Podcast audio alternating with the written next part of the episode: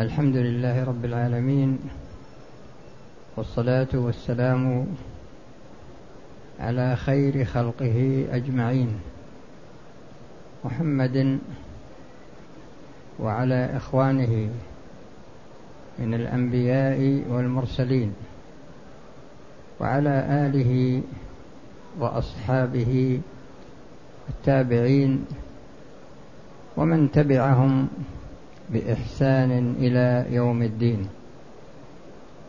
أما بعد فإن الدرس في هذه الليلة الدرس الأول وهو من كتاب الموافقات للشاطبي رحمه الله.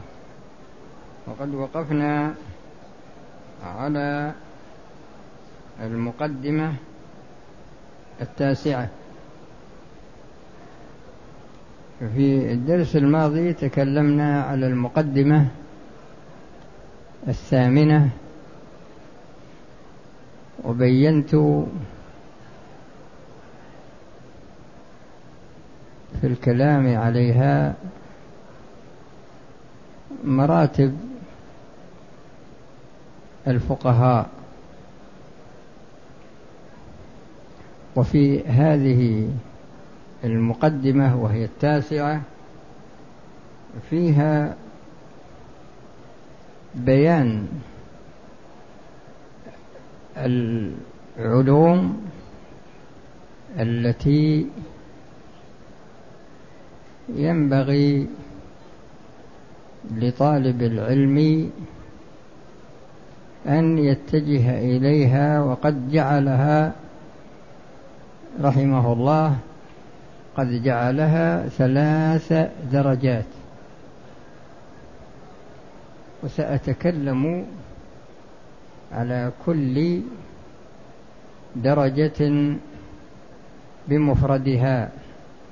فقال رحمه الله من العلم المقدمة التاسعة من العلم ما هو من صلب العلم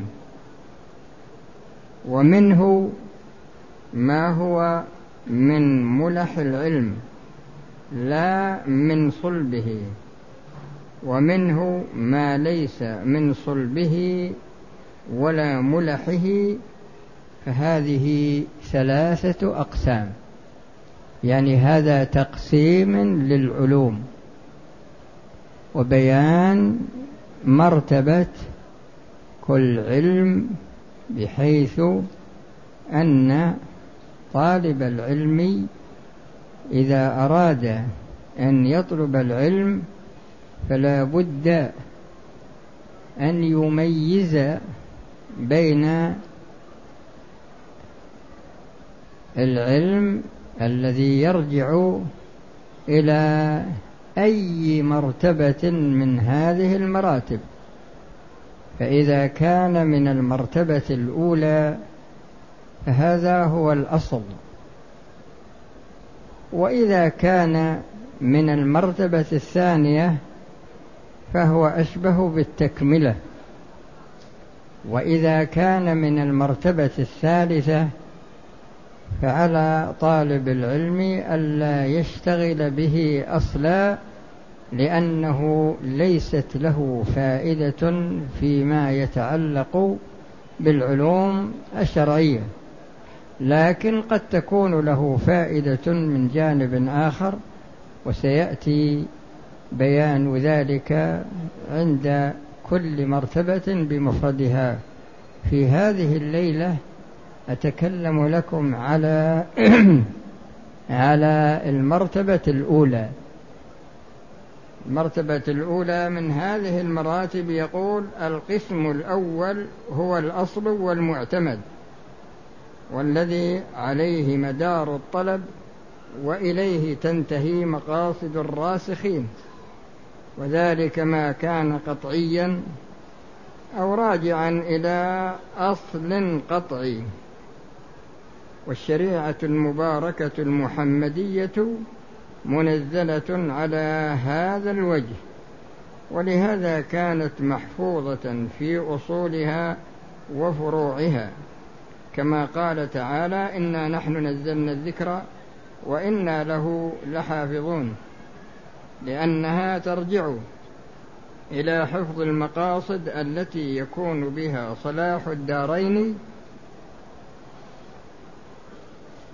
وهي الضروريات والحاجيات والتحسينيات وما هو مكمل لها ومتمم لأطرافها وهي أصول الشريعة وقد قام البرهان القطعي على اعتبارها وسائر الفروع مستندة إليها فلا إشكال في أنها علم أصيل راسخ الأساس ثابت الأركان.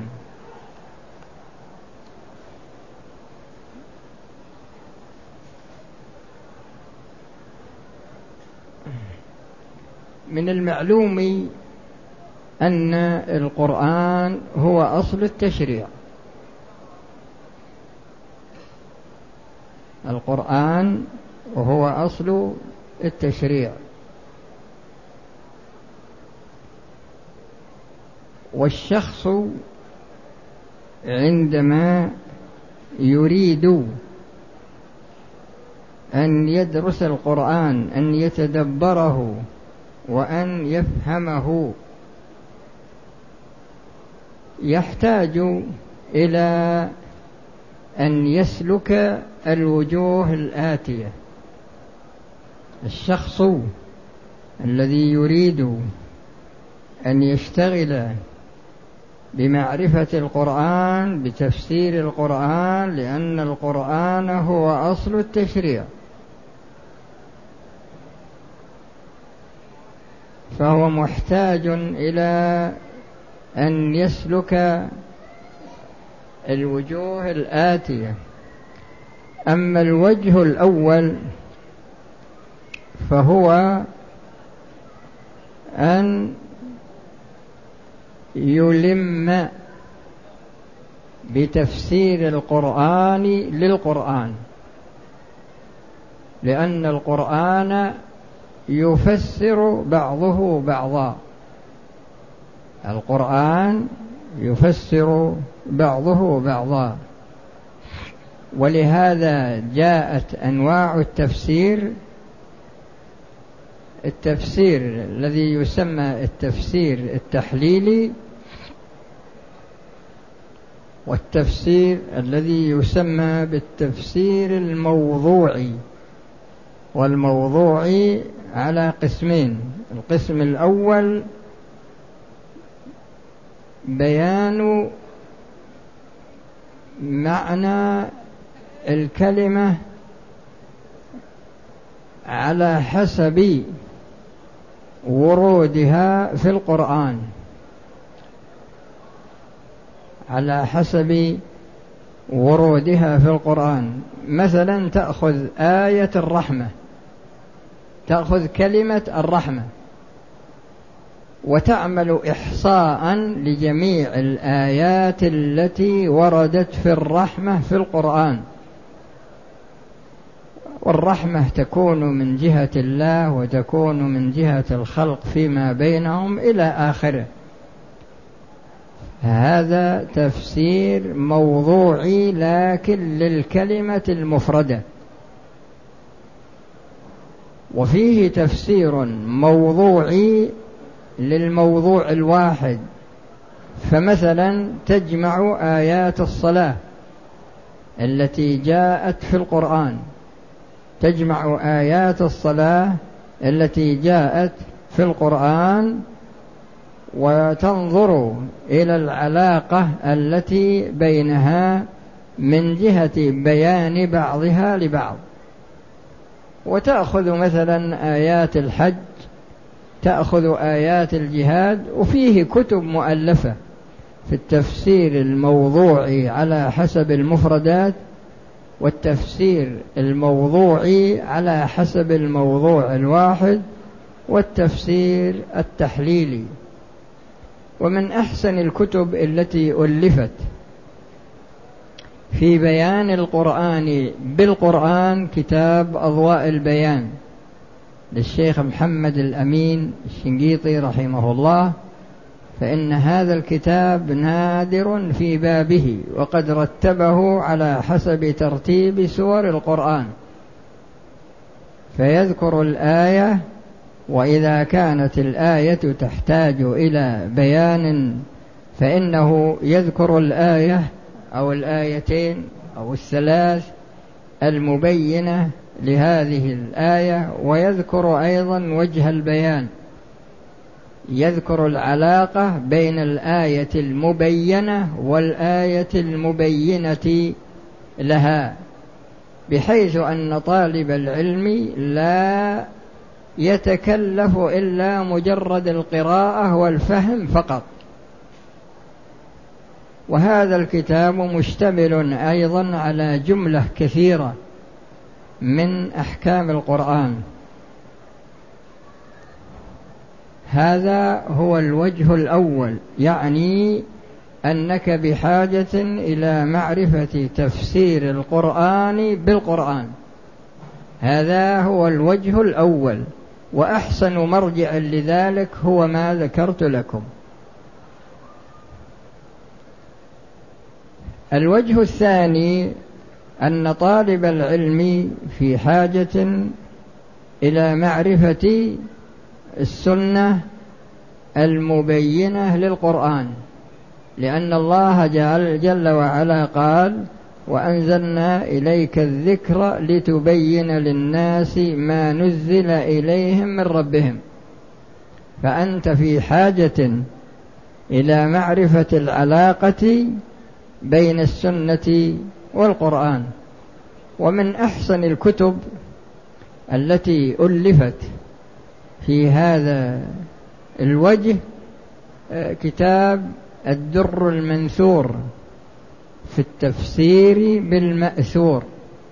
وهذا وإن كان في بعض الأحاديث الضعيفة إلا أنه جمع جملة كثيرة من أحاديث الرسول صلى الله عليه وسلم وكذلك تفسير الإمام ابن كثير والذي ساعد ابن كثير رحمه الله على تفسير القرآن بالسنة تأليفه لكتابه جامع المسانيد والسنن. فهذا كتاب عظيم وهو كتاب مطبوع. وكذلك في يوجد أيضا في تفسير ابن جرير لكن ابن كثير اعتنى كثيرا في الأحاديث. وهذا وكذلك تفسير ابن السمعاني وتفسير البغوي.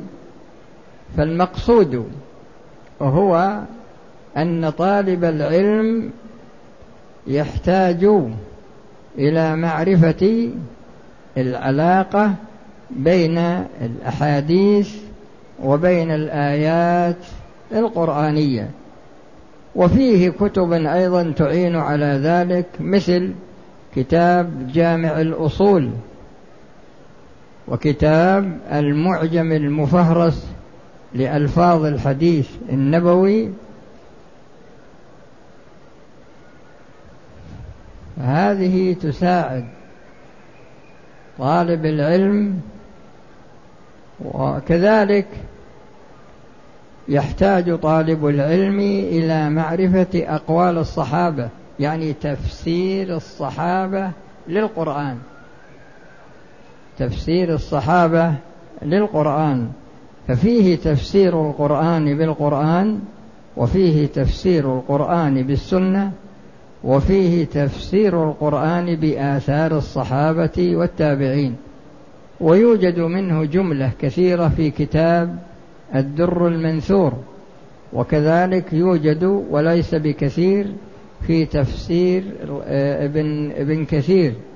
ويوجد بكثرة في تفسير ابن جرير الطبري رحمه الله فإنه فإن كتابه اعتنى ببيان تفسير الصحابة رضي الله عنهم للقرآن.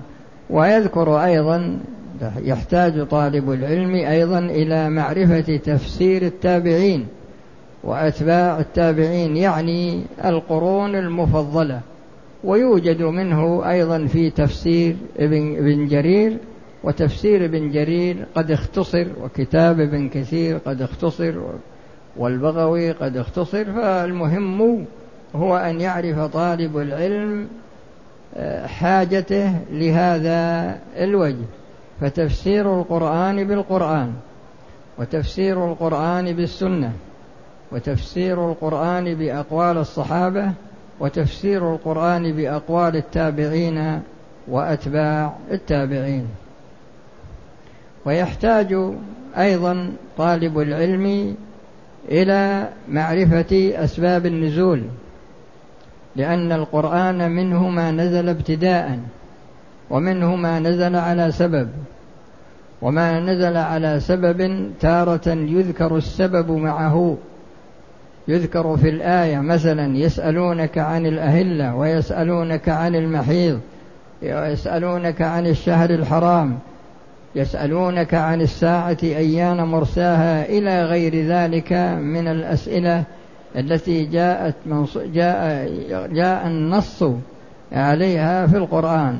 ومنه ما لم يذكر السبب في أول الآية. ومن أحس وفيه كتب مؤلفة في هذا مثل كتاب لباب النقول في معرفة أسباب النزول.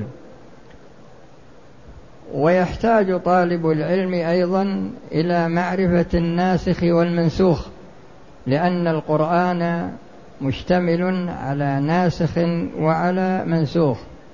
ومن أحسن الكتب التي ألفت وإن كان في مؤلفات كثيرة من أحسن الكتب التي ألفت في هذا الباب كتاب الناسخ والمنسوخ لابن النحاس. فإن هذا من أوسع الكتب التي ألفت في معرفة الناسخ والمنسوخ. ويحتاج طالب العلم أيضا إلى معرفة العقائد.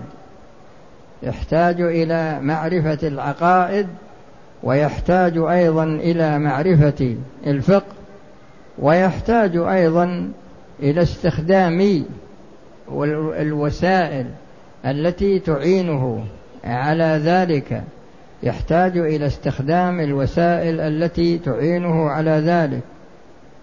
فعلم اللغة من ناحية المفردات وضعا واستعمالا وكذلك معرفة التصريف علم التصريف ومعرفة علم الاشتقاق وكذلك آه، معرفة النحو وكذلك معرفة البلاغة. يعني يدرس هذه العلوم لأنها تساعده على فهم القرآن من جهة اللغة من جهة الإعراب من جهة من جهة البلاغة. وفيه تفاسير كل تفسير تكون فيه عناية بالقرآن قد لا تجدها في غيره. فمثلا في آه، علم المفردات مفردات القرآن في كتاب آه، مفردات الراغب الأصفهاني وفي كتاب, اسمه بصائر التمييز في لطائف الكتاب العزيز للفيروز بادي. وفيه أيضا فيما يتعلق بإعراب القرآن في كتاب إعراب القرآن للعكبري.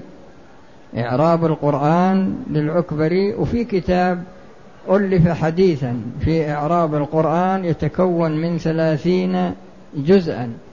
فيحتاج طالب العلم وفيه أيضا بعض المفسرين يعتني بالقرآن بالإعراب مثل كتاب اللباب في علوم الكتاب. فإن هذا يعتني بتفسير القرآن من ناحية النحو. يأتي يعني يأتي بخلاف النحويين في إعراب الكلمة الواحدة ويفسر الآية على حسب كل قول من الأقوال.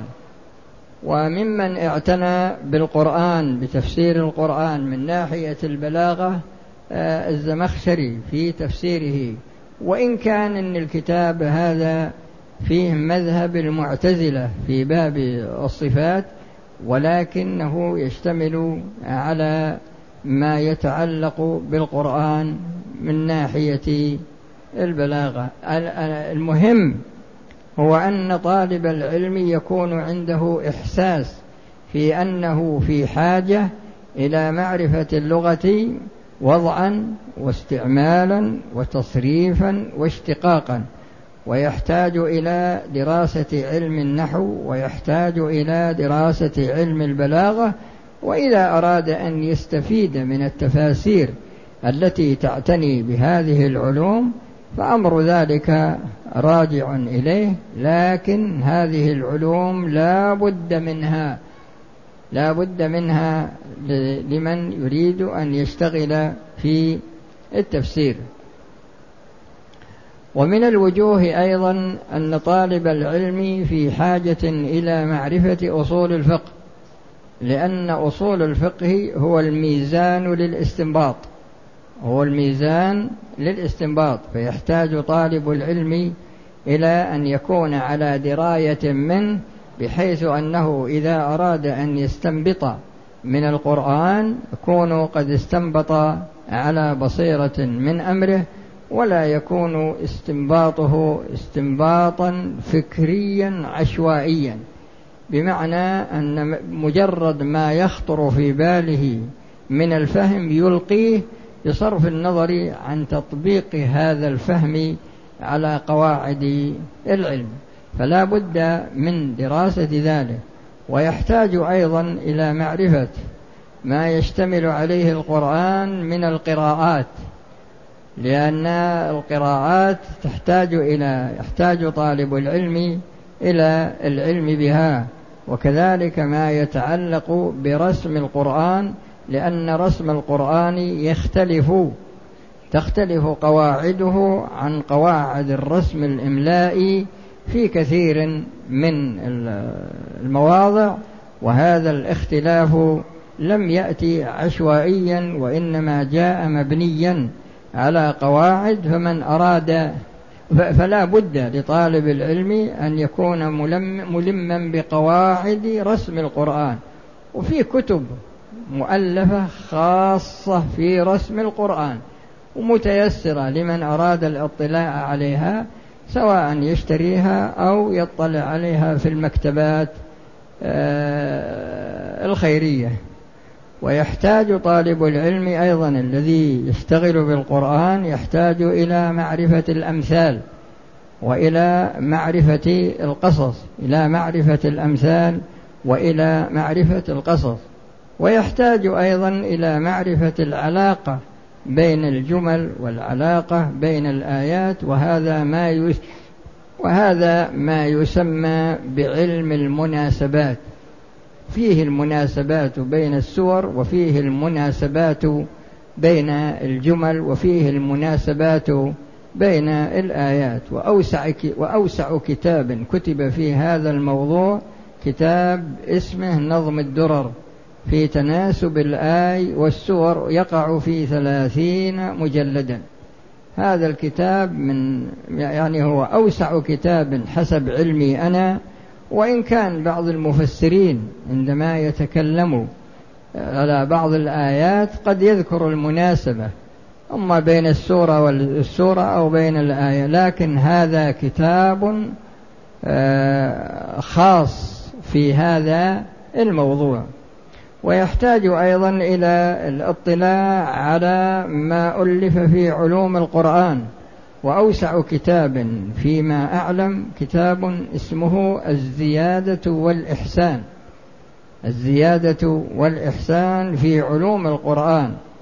وهذا الكتاب قد اعتمد على كتاب الإتقان للسيوطي وزاد عليه وهو ليس بمتيسر في الحقيقة لأن هذا الكتاب آه، حقق على أساس أن مجموعة رسائل جامعية أما أما المتيسر فهو كتاب الإتقان في علوم القرآن وكتاب البرهان في علوم القرآن وكتاب مناهل العرفان في علوم القرآن في كتب كثيرة في علوم القرآن لكن الغرض هو أن طالب العلم يتنبه إلى أنه إذا إذا أراد أن يدرس التفسير فلا بد أن يكون على اطلاع بعلوم القرآن.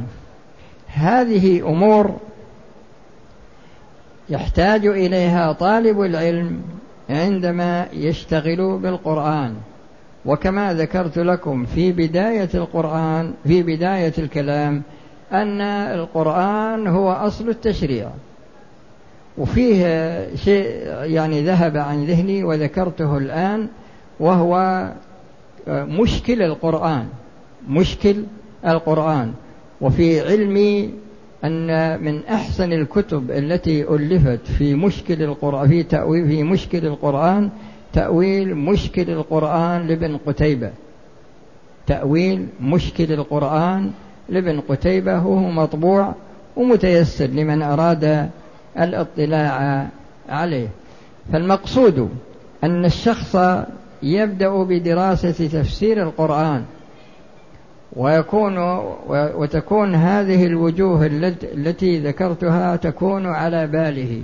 لأن فيه بعض الناس يتكلم في القرآن ولكنه لا يكون ملما بالوجوه التي يحتاج إليها فقد يخطئ ولكنه لا يدري عن كونه أخطأ. ولهذا الرسول صلى الله عليه وسلم قال من قال بالقرآن برأيه أو بما لا يعلم فليتبوأ مقعده من النار.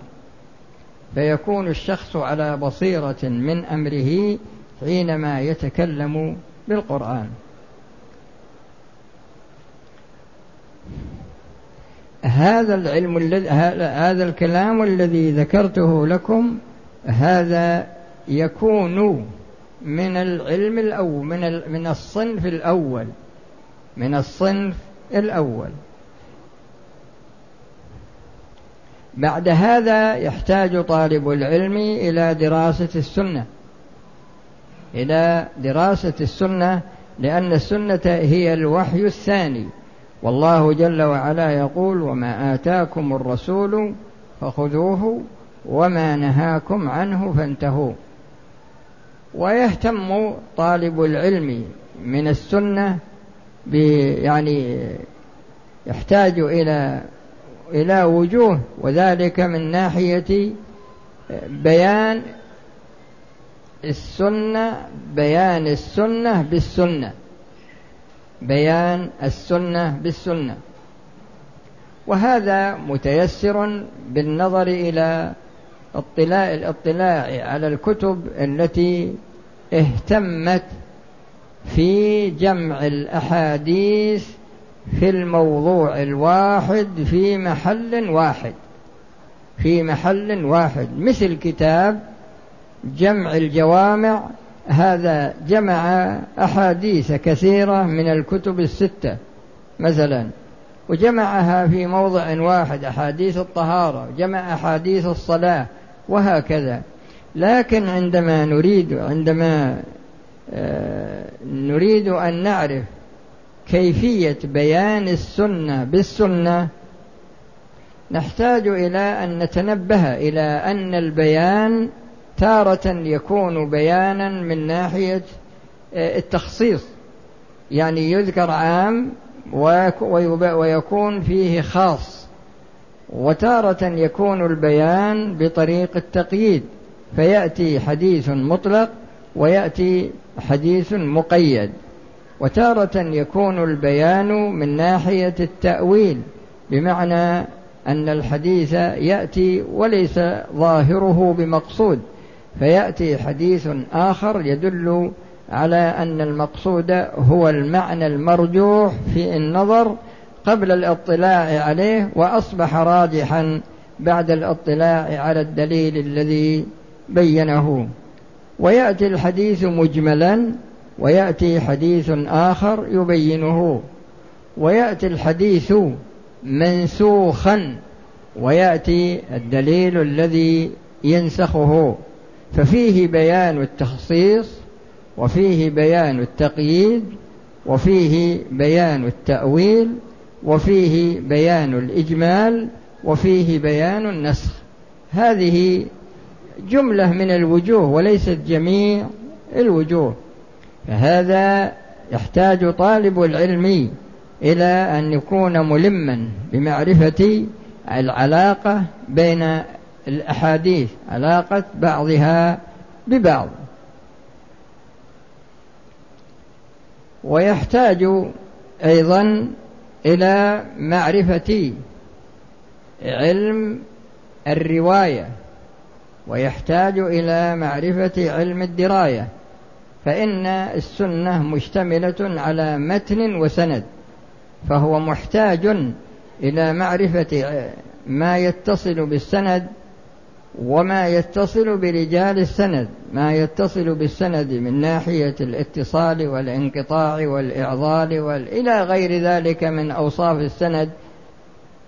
وكذلك محتاج إلى علم الرجال وهذا موجود في علوم الحديث هذا موجود في علوم الحديث وموجود أيضا